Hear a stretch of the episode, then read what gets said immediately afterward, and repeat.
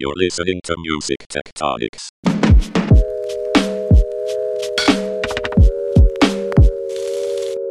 Welcome back to Music Tectonics, where we go beneath the surface of music and tech to find where innovation is breaking out.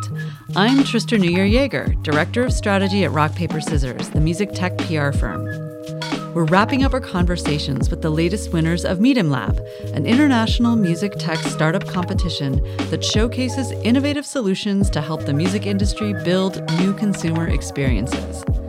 If you missed part one, you can find it in all past episodes at musictectonics.com slash podcast, or look for it on your favorite podcast platform. In today's episode, Dmitri Vietze interviews Daniel Morrow and Wayne Yardley of Ripla, who won in the music distribution and discovery category. Then, Dmitri chats with Gordon Midwood, CEO of Anything World, winner of the Live Music Experiences category at Midem Lab. Take it away, Dmitri. Awesome. We are back with our Midem Lab winner roundup here. Today we've got the uh, folks that won from Ripla, and we thought it would be great for you to get to know them. Uh, we've got Wayne Yardley, who's the founder of Ripla, and Daniel Morrow, production director of Ripla. Do I have that right, Daniel? Yeah, and co-founder if, if we want And to get co-founder. uh, specific. Let's yeah. get specific. Awesome. Well, great to have you guys on today. How you doing? Really Very good, good, thank, you. Yep, yep, all good. Good. Well, Wayne, um, tell us about Ripla. What do you do?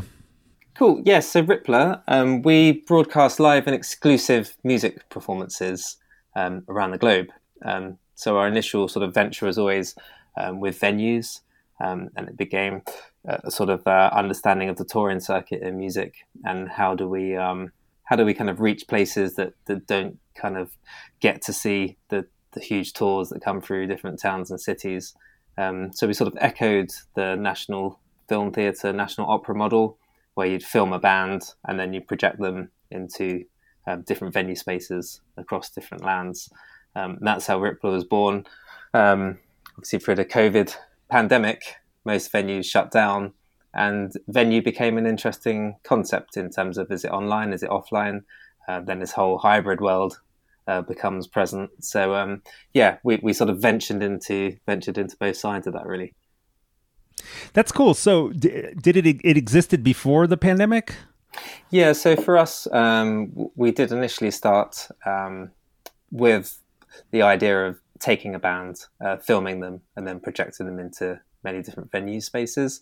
So we sort of uh, different iterations of that idea. Um, we kind of had several gigs that we put on ourselves, and we sold those gigs out, filmed them, uh, and put them into different venues. They went on to work with Violin Records and Mumford and Sons. And with that particular show, I think we put it in 10 venues around the UK. And I think it was 21 countries that went to generally, hang on a minute, no, 11 countries and 25 cities. Um, and the London venues were oversubscribed by over a thousand percent, which was crazy. So from that point, we understood that people wanted exclusive access and were happy to go out and see content that um, they weren't able to get hold of. It's a lot more social than just watching on your screen at home, I guess. You've read our pitch deck. Yeah. No, no, I'm just I'm just reacting to it. yeah, no, absolutely. That's something we felt. You know, um, we all come from the music industry. I played in a band for years, um, and you know, you tour up in the UK, you tour up and down the M1, and um, you miss all of the, um, you know, little pockets and little areas. I'm from a small town in Kent where nothing comes through, um, except for Ghazi. Weirdly, played in Whitstable Town Hall, which was the weirdest thing because there were never any Sounds bands. fun. So it's just that sense of, you know, if you're in those pockets, what would be really cool to see? And if you have some exclusive content in your local venue or cinema, then then that's a really cool, exciting thing for people in, in those places. So, how did you get from being in a band touring to Ripla? What what what else was in your background that got you there? that's an interesting question. Um, how did I get there?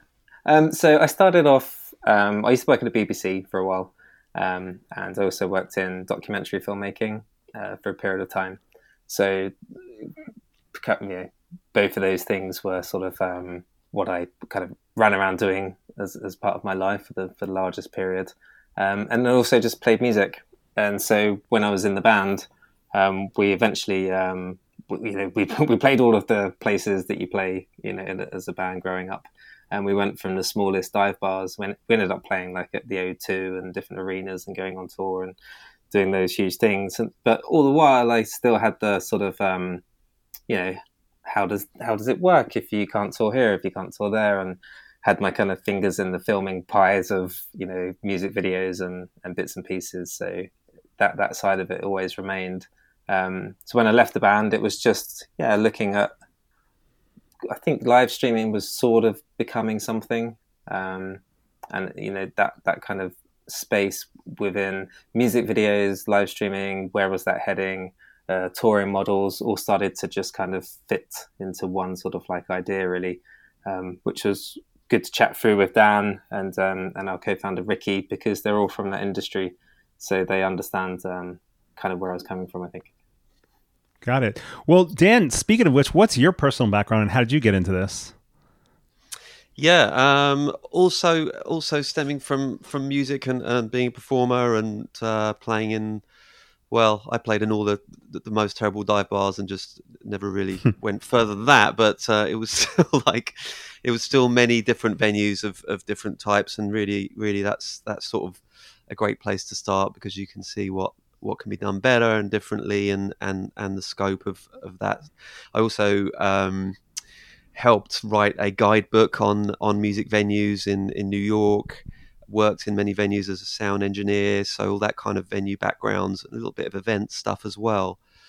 Um, but um, i then went on to start a uh, co-founded a virtual reality company um, and that sort of gave me a whole new angle on on events online, um, and sort of it's also a good background, you know, for when we started looking during during the pandemic of how to make this stuff work. You know, in uh, we shouldn't really be allowed to say the word metaverse anymore, but but let's face it, that's that's where we're headed, uh, and that that sort of world, and yeah, and sort of um, seeing how events can work and meet, you know, the same kind of concept online as offline, which is as you said, you know, people meeting and coming together to watch something is is way more exciting, and that fan engagement angle. So, background in that in that world was was super helpful as well. Yeah, it's kind of interesting that you bring up the, the metaverse thing because you guys are talking about like when you come to a digital and a hybrid experience, where is there, right? Where's the space? Where's the place? Where are people gathering? We've been spent the last, you know, 15, 20 years creating these non visible or non tactile spaces. And now, since you guys have even you know had had had some more concerts or streams into venues there's even more conversation about like these digital spaces that are coming into be so it's really interesting that you you, you bring that up. Um, and speaking of which Midem Lab was digital. It was it was live streamed this this year um, as well. Wayne how was the the Midem Lab experience for you overall? Yeah, it was um, initially just fantastic to be a part of it. To get on the program was really exciting, um, and then straight away the caliber of people that were involved. Um, from obviously the mentors and, and people just on that side of advice giving and um, yeah, jumping into different uh, meetings and um, all along all along was just quite incredible. And the, the caliber of the the uh, kind of cohort as well, just the, the other people involved in it. It's just super exciting because you'd see straight away the different areas that um, music, you know, as, as a business is, is brilliant at disrupting. And you see just, just quite how um, remarkable and how stretched um, a lot of those uh, kind of companies take an idea, like how far that they, they move with something so quickly. So, you know, just even from that experience, you bounce from, we're like, oh, the metaverse, and then you bounce into Web 3.0, and you're just thinking, okay, you know, everything moves at such a pace. So it was really good to get to grips with um, how companies were operating and how they were dealing with that moving pace and just, just what they were coming up with. And to get to sit in that arena and discuss it with people was just brilliant it's great that you had such a good experience. I've been to the Midem Lab in person and get to kind of observe it from there. In fact, we launched the Music Tectonics podcast at a Midem cool. Uh, so a few years ago and interviewed everybody like this, except in person because we were we were all there. It's great that you had such a good experience, even with that transition, that translation onto the the live stream um, experience. Um, so we got a little bit about the the the kind of the approach and the model. You guys, the Midem Lab experience. How far along is Ripla, Daniel? Where, where do you guys uh, sit in terms times of the the trajectory and the development of what you guys are trying to do? Yeah, we've we've come a long way, and, and you know it's it's uh, I, I'm still really glad to be able to to when I look back on who we work with, you know, uh, Mumford and Sons, Keane, the National, and and then recently the Smile, the new uh, Thom Yorke, Jonny Greenwood uh, project. Um, you know, that's that's that's really great for us to, to you know to show that how far along we've come, uh, and that's you know that's something that we're really really proud of, and we and we want to keep working with these top caliber top caliber artists um, as we move forward. And so there's a lot there's a lot that's been developed on that side, and then on the venue side, this recent project has really shown that our network is is is is really come a long way. Um, you know, we can now broadcast to over a, a thousand venues very easily, um, and there's a there's a really nice combination there of movie theaters, cinemas, and uh, independent venues, music venues, unique venues. So, so we really like the development that side's taking, and uh, then on the on the sort of online metaverse side, you know, we've we've had a a really great team that's helped us sort of execute some of the ideas um, and show, you know, at least the, the, concepts of where we're going with with some of that with some of those concepts. Um, so that's that's sort of like in development, um, but we have some really strong ideas of where we want it to go. Um, but that side's still kind of work in progress, and it and it kind of you know it does help for us to have these live projects where we get a chance to actually um, try some of these things and, and, and present them and see what's working, what isn't. So it's a really exciting time for us. Awesome. What what do you see happening in the in the in the coming year? Um, what can we look for from Ripla next? Um, I would say um, in in the coming year, we're definitely looking at, as I say, you know, some of these some of these larger acts um, carrying on to to put those into as many venues so that fans can go, you know, and watch together. That's still our major core um, business model, alongside making that work online as well. And over the next few months, um, you're going to see how that journey looks for uh, for the for the Rippler audience person, for the Rippler fan, um, to be able to sort of have that engagement online and offline, and that's kind of that's where we're headed. It's going to be so interesting interesting to see where things go because of all these different different models for the live experience and and digital versus in person. And and you know right now we're at this moment that was different even than when you guys were pitching at Midem Lab where it's yeah. like well now Omicron is is over quote end quote I don't know. Haven't heard about any other variants. There's over here there's a lot of um you know fight, fights to end mask mandates. And uh obviously that's going to lead to different experiences in, in live too. Hopefully, if, I hope we're past it, but who knows? Um, but we'll, you know, certainly there are going to be some people who continue the the long tail of of not wanting to be out in public as well. So it's just such an interesting thing. And you know, even with our Music Tectonics conference, which we do in LA in October, um, you know, we went online for the last two years, but this year we're planning to be in person in in October.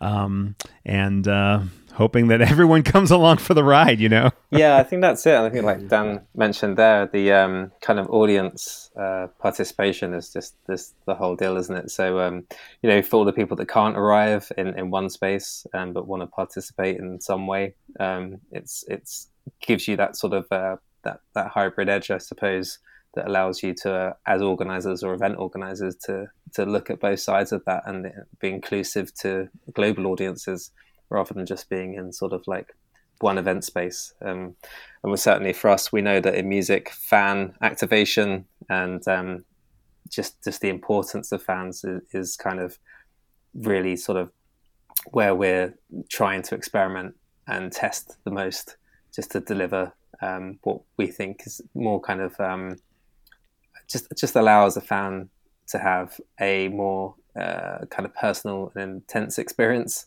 um, with, with exclusive kind of content.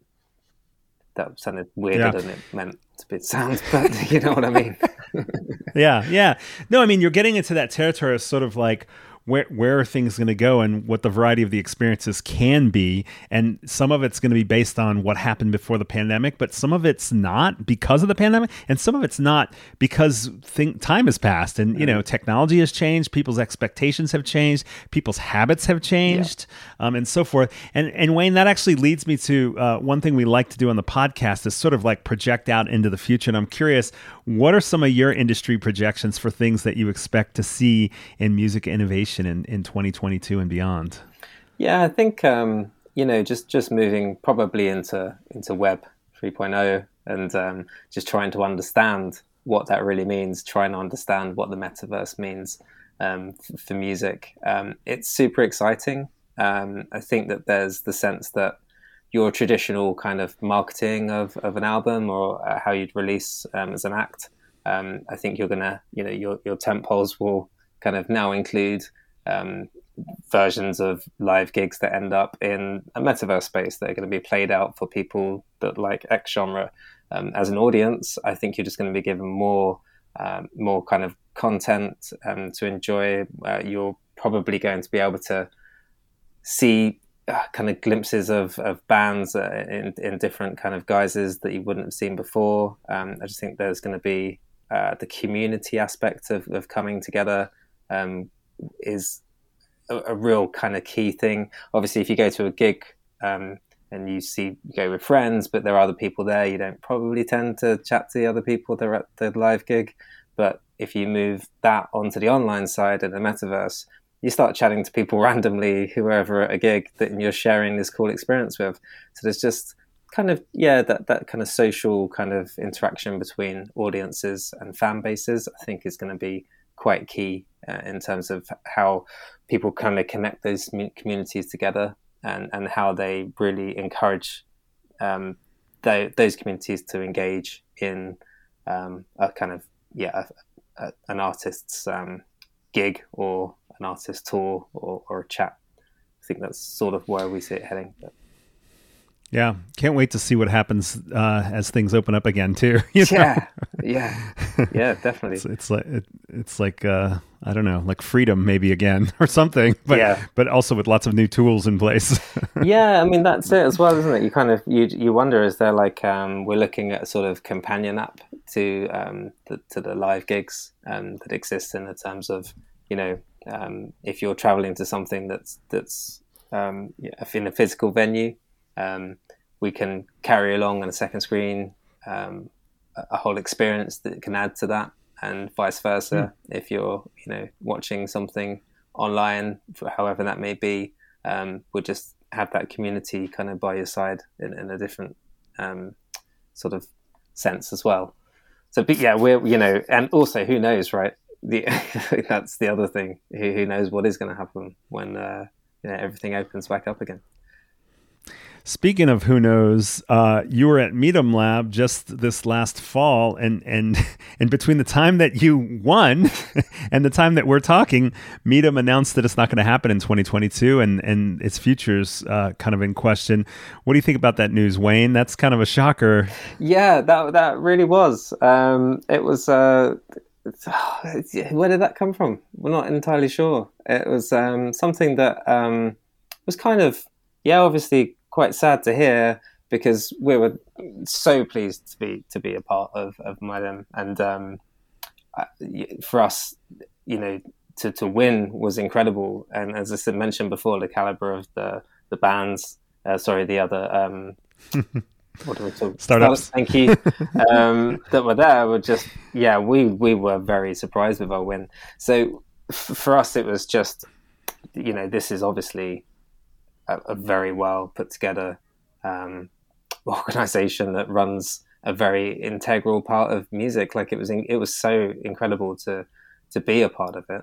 Um, so yeah, it's kind of very surprising. Um, I don't really know the history um, fully and I wasn't really aware of, of the, the, fact that anything like that may occur. But um, I hope that it kind of reignites in some other shape or form. Yeah. Yeah, and there's talk about that too. The city of Cannes was talking about taking it over. Um, but yeah, I always liked going there and um, meeting with folks and um, watching the, the. I really like the Midem Lab. Honestly, the, the, the competition was one of the best best parts of Midem for me as well. But to carry on with the uh, the band metaphor, which I don't know if that was just uh, a little startup band, Band confusion startup. or whether you actually meant it. But uh, you know, I remember when I was a little kid, my older brother talking about you know, I think it was a band, the English Beat. I don't know if you know that band, saying something like uh, they br- they broke up at the high point. That's Right. what you should do as a band. Like we, you put out the put out a great album and then break up. So at least you guys won on that kind of note, right? You- That's true. there, there can be nothing that comes later. Maybe I don't know. yeah, no, exactly. Yeah, it would have been good to be there in person, but but we couldn't. And then we were there, you know, on the live stream. Now we can't be there at all. But um, you know, that's we'll, we'll see what happens. It, hey, it, it speaks to sometimes you can't go to these places, right? Sometimes the band doesn't come through your town, so That's you, you create new new opportunities. That's So it's all full full circle. It's actually kind of a perfect metaphor, really. Hey, Wayne, Daniel, congrats on the win at Midem Lab. Congrats on your success. You're working with great bands, great venues. Excited to see where things go with Ripla. Thanks for coming on the Music Tectonics podcast. Thanks so much for having us. Thank you. Awesome. Stick around after the break for another Midem Lab winning project, Anything World with Gordon Midwood. Calling all music tech startups, our next seismic activity event invites you to ask an expert. On Wednesday, February 23rd, we're bringing on Kim Han, an expert in entertainment law with the firm Sheppard, Mullin, Richter, and Hampton LLP. What have you always wanted to ask an attorney? Get answers on anything from licensing to working with PROs to investment strategy. Join us for this free online event and learn more about the legal pitfalls music tech startup founders need to watch out for. Like all our events, this Q&A will be fun and interactive. I mean, seriously, what could be more fun than talking about PROs and licensing all that stuff? No, I, I mean, I mean that. Be ready to network in the chat and get on camera to be part of the discussion. That's Wednesday, February 23rd at 1 p.m. Eastern Time on Zoom. Register for the event and learn more about the Seismic Activity series at musictectonics.com. Now, back to Dmitri. Now I've got with me another winner from Midem Lab. This is in the live music experiences category. The winner was Anything World, and we have their CEO and CTO, Gordon Midwood, with us here today. Gordon, how are you doing? I'm doing great. Uh, thanks so much for having me, Dmitri. So excited to chat to you. Yeah, great to have you here too. You, where are you right now? Uh, so I'm in between London and the sea, uh, close to London. In the UK. Nice. Awesome. Okay. So let's jump right in. Tell us about Anything World. What does the company offer? So Anything World is a platform that uh, allows everybody to be a 3D content creator. What we want to do is democratize 3D content creation to make it sound uh, kind of noble, but basically bring the tools of creating 3D worlds, living 3D worlds into everybody's hands. And we do that by taking static 3D models and bringing them to life using machine learning. But the end result of that is anybody can create 3D worlds with code, with text, or even with their voice. Wow. So w- wait, if I create like a, a, a little a little beast, a little animal or something, what do I do with it then?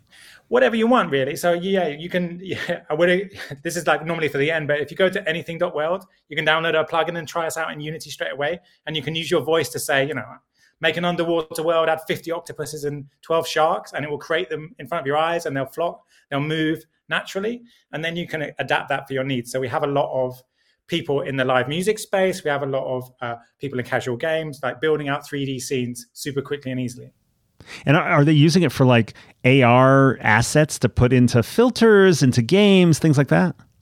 Yeah, exactly that kind of thing. So right now um, we're quite well suited to, to uh, casual games, filters, as you say. There's a music filter coming out in the next couple of weeks on Snap, which we're super excited about, where you use your voice to transport yourself into a different era. I shouldn't say too much because it's not been announced yet, and I don't want to give too many clues away. But it's, it's super exciting and very relevant to this conversation.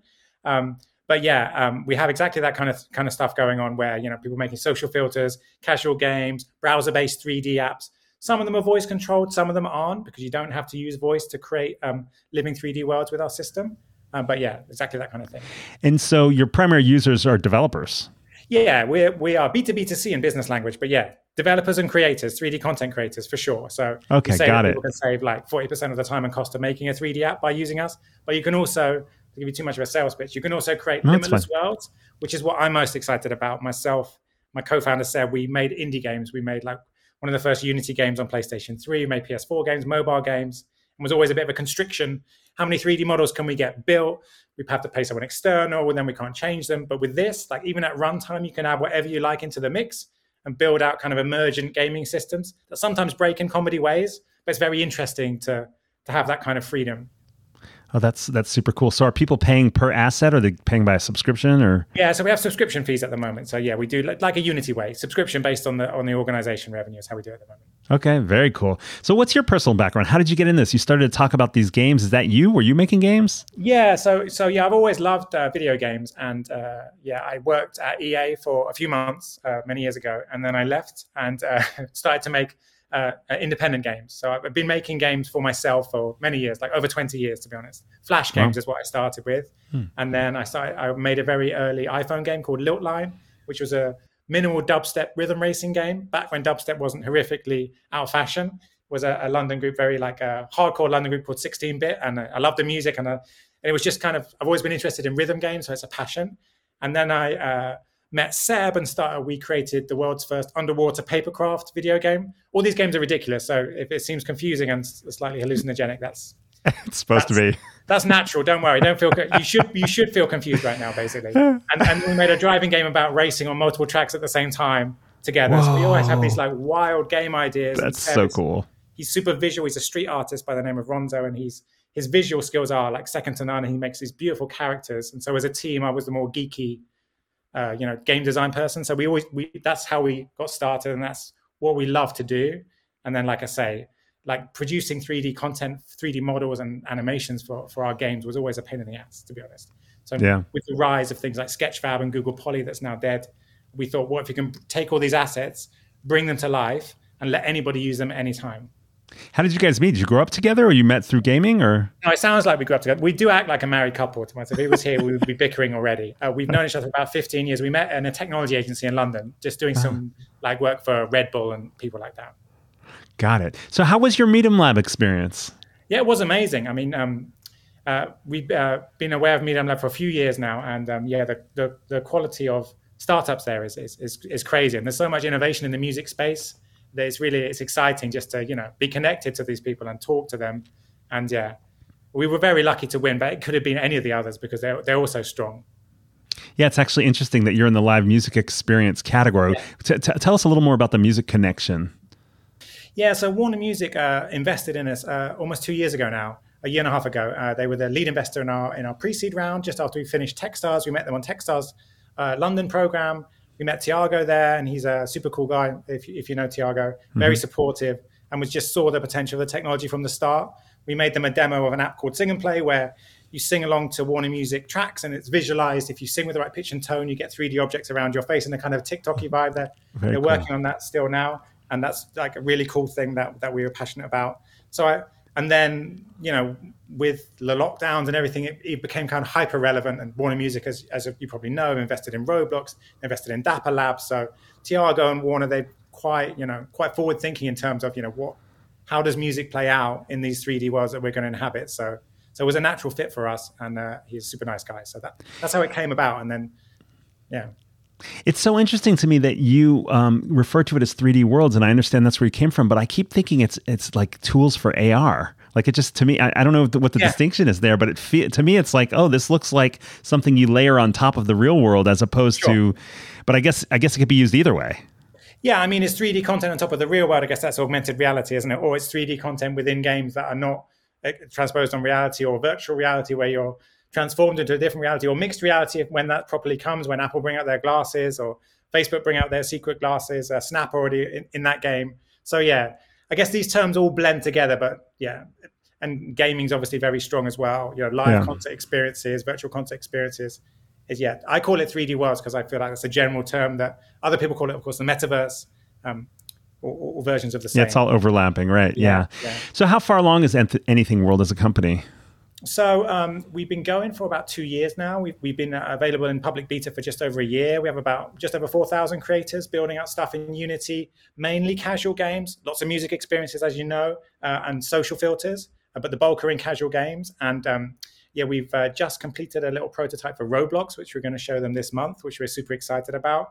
And um, yeah, we're we're bringing up the quality of our animations and, and, doing automated rigging, which generates skeletons, bones, and weights for for things that uh, should be uh, treated in that way, so we can bring up the animation quality and coming to Unreal oh, next cool. year. So a bit of a blabble, but uh, we're doing well. We've got lots of creators in the casual game space in particular, but we're upping the quality and coming to different platforms right now. That's where we're. And are you now cash flow positive? Are you raising more money? We're not cash flow positive. We're a startup. That's not. Yeah. Not to be expected. not yet. Yeah, we're, we're yeah, it's early days for us. Um, but yeah, we uh, we're not currently raising, but uh, we will be next year probably. Yeah, got it. Okay. Um, so what what can we ex- speaking of next year? What else can we hmm. expect from you guys coming down the road? What's kind of on the roadmap for you? Yeah, so we've got some really cool use cases in the pipeline. So a big part of this year has been um, getting those user numbers up, talking to creators and developers, getting them onto the platform, showing them what we can do at like trade shows, like uh, uh, like Develop Brighton was a good one for us here in the UK a couple months back. Um, yeah, so building up those user numbers and getting cool use cases built on the platform. So you can expect to see a lot of cool stuff built on Anything World coming along next year. And yeah, coming to Roblox, coming to Unreal, upping the quality of what we can do. Uh, we expect that when we bring in traditional rigging, we'll address a whole new audience of people who right now might think it's not suitable to their needs because we're not high end enough. So we can, and once we start producing content of that like, we can come to AA, AAA games, even real time filmmaking. Anywhere the 3D content is being created, we feel like we can disrupt it and make it easier. So yeah, it's exciting times for us. So basically, taking over the world for next year. That's the next. Awesome. Are are there games out there already that we can see that have the mark of anything world, or it's still early for that? Yeah, there, there are indeed. There's uh, there's a couple from Warner Music, one for Pink Sweats, one for Ashnikko. I can send you the links of those. There's a couple of casual games as well. Uh, Project Noah's Ark was done by Spiltmilk Studio and some uh, some students here. And yeah, are these app app app games, app store games, or? Yeah, one's an itch game, so PC and Mac. Uh, and uh, two of those are browser based, and um, yeah, we have a couple of demos, uh, mobile ones as well. Yeah, so awesome, fun. Well, we'll, if you can send those over, we'll put them in the show notes for people to nice, check yeah, out to see, see, what it looks like. So um, here, let's widen out a little bit, uh, Gordon. What are your industry projections for things that you're you're expecting, say, in 2022 in the whole music innovation space? Yeah, a, that's a great question. I mean, I would expect, yeah, the convergence of music and 3D worlds or, or AR worlds, any kind of mixed reality worlds to continue. And I would, I would expect, yeah, and we're seeing it all the time, aren't we? Uh, with you know, music investing in, in, in 3D worlds. And, and, and, and when you talk about that, what kinds of things are we talking about? What does that look like when it when it comes to fruition? Yeah, obviously, I guess the two hot topics at the moment are NFTs in particular, and and this notion of a metaverse. So I would expect that to like power on and to see more, you know, 3D NFTs and generation of like procedural 3D content as NFTs in combination with artists and, you know, whole new 3D worlds cropping up branded in an artist's style or platforms, you know, companies like Universal Warner bringing out platforms where you know you can experience the different worlds of their artists and get like touch their IP, but also own a piece of it. You know, own a piece of land, style it how you want, share it, building up fan communities in these, in these alternative worlds. I think there's a lot, a lot that's coming with you know the metaverse and NFTs combined in the music space, and that's not even thinking about you know live music and things like the Wave and all the cool stuff they're doing, live music experiences as well, especially if we're getting hit by a new, a new tidal wave of COVID. I, I, you know that live music uh, uh, experience is going to be, uh, you know, virtual music experience is going to be even more important too. Yeah, as you talk about it, it makes me think like almost the role that music videos played for music. Um, you'll, you'll you'll have these kind of interactive, experiential things that will play that role. People don't need to make a music video when you basically are the music video as a fan. Yeah, for sure. And the customizing, like with anything, well, we've done, we've been working on a few prototypes where you can, you know, experience live music virtually and then customize your 3D environment to view it. So you can, you know, have a different stage. You can fill up your environment with what you like, and then you can share it with your friends. So, and then have a live view on something, a different live view on the same live content experience. It's very interesting to like remix that, and you know, have all these windows into different people's customized views of a concert that they've styled according to their taste, according to what they want. So that's super interesting. For sure. It's like build your own club, right? Yeah, build your own club and then see other people's clubs at the same time or flip between clubs. Yeah. Yeah. Oh man. Yeah, it's so funny as as the whole digital collectibles things was starting to explode mm. at our Music Tectonics conference, we had a, a session on how to make digital collectibles interoperable because mm. it seems like that was like a limitation of, you know, you can watch this one video or a GIF or see this art on this one platform, but to really make it part of your identity, you kind of have to carry it across from one experience to another. But Okay. I, I, in a way, like I'm like, oh well, what's the digital equivalent of wearing a concert T-shirt? And you're like, no, what's the digital equivalent of you get to style the club, you get to style the entire experience, and then fans can. It's there's a social experience of where you get to share it, not just one object, but you literally are sharing the whole world that you've created with a little bit of a music, uh, you know, whatever the the concert or the musical asset is there as part of kind of the soundtrack or the experience. Yeah, for sure. I mean, I'm slightly biased because anything world's slightly more suited to that than, than, Yeah. than anything in custom avatar. I think both are both are important. So people like Ready Player Me are doing like really cool That's work really with cool. avatars. Their, Yeah. their stuff's got. In fact, we're working on a game with them that's hasn't yet been announced, but we're announcing now. But um, yeah, it's coming out probably next month with a with a big artist, and it's going to be super cool. Uh, the idea there is use their tech, take a snap of your face, generate your own avatar, and then play through like a dynamic anything world generated environment. So like the combinations of our two techs in this little um, uh, mobile app is really cool. That's and awesome. maybe a sign of things to come because you're going to need, you know, a representation of you to put in all these virtual spaces, but you're also going to need to generate living worlds or be playful or UGC. So I think it's all valid for sure. And Yeah, like that- as you say, like at the moment, it's kind of like different spaces. You know, you might go to the Wave to experience a live concert. You might go and play in Fortnite. You might go to Roblox. It's not it's not one thing. So the interoperability of your experiences or bringing your records of what you're doing or your avatars or environments between these different platforms, I guess, is important in the in the short medium term. It's just interesting how, from your, your, you know, your perspective, me listening to your perspective of having this machine that can generate these 3D objects, hmm. just shifts the whole concept of rather than like, how do you make this one thing go hmm. here, there? Instead, it's like we've got all these things, we can put them everywhere, you know, and it, it just kind of shifts what you're, you know, it, it makes you think about what the possible. It's disruptive in the sense that you start thinking about creating environments rather than creating objects in existing environments. Yeah, pretty for sure. cool. Yeah. Sure. That's Yeah. what we're trying to do. Yeah, and I guess like we're part of a wider trend of machine learning, empowering easy creation. Whether that's you, uh, you know, I don't know, talking to Alexa to to to buy something, or or Google typing out your email for you. All these machine learning, like very heavy technical things in the background, making it easy for people to create stuff, and we're that Yeah. 3D world. So yeah. Super cool. All right. Well, this has been a blast dipping in to, to see who you are now that you've won that, that Midem Lab.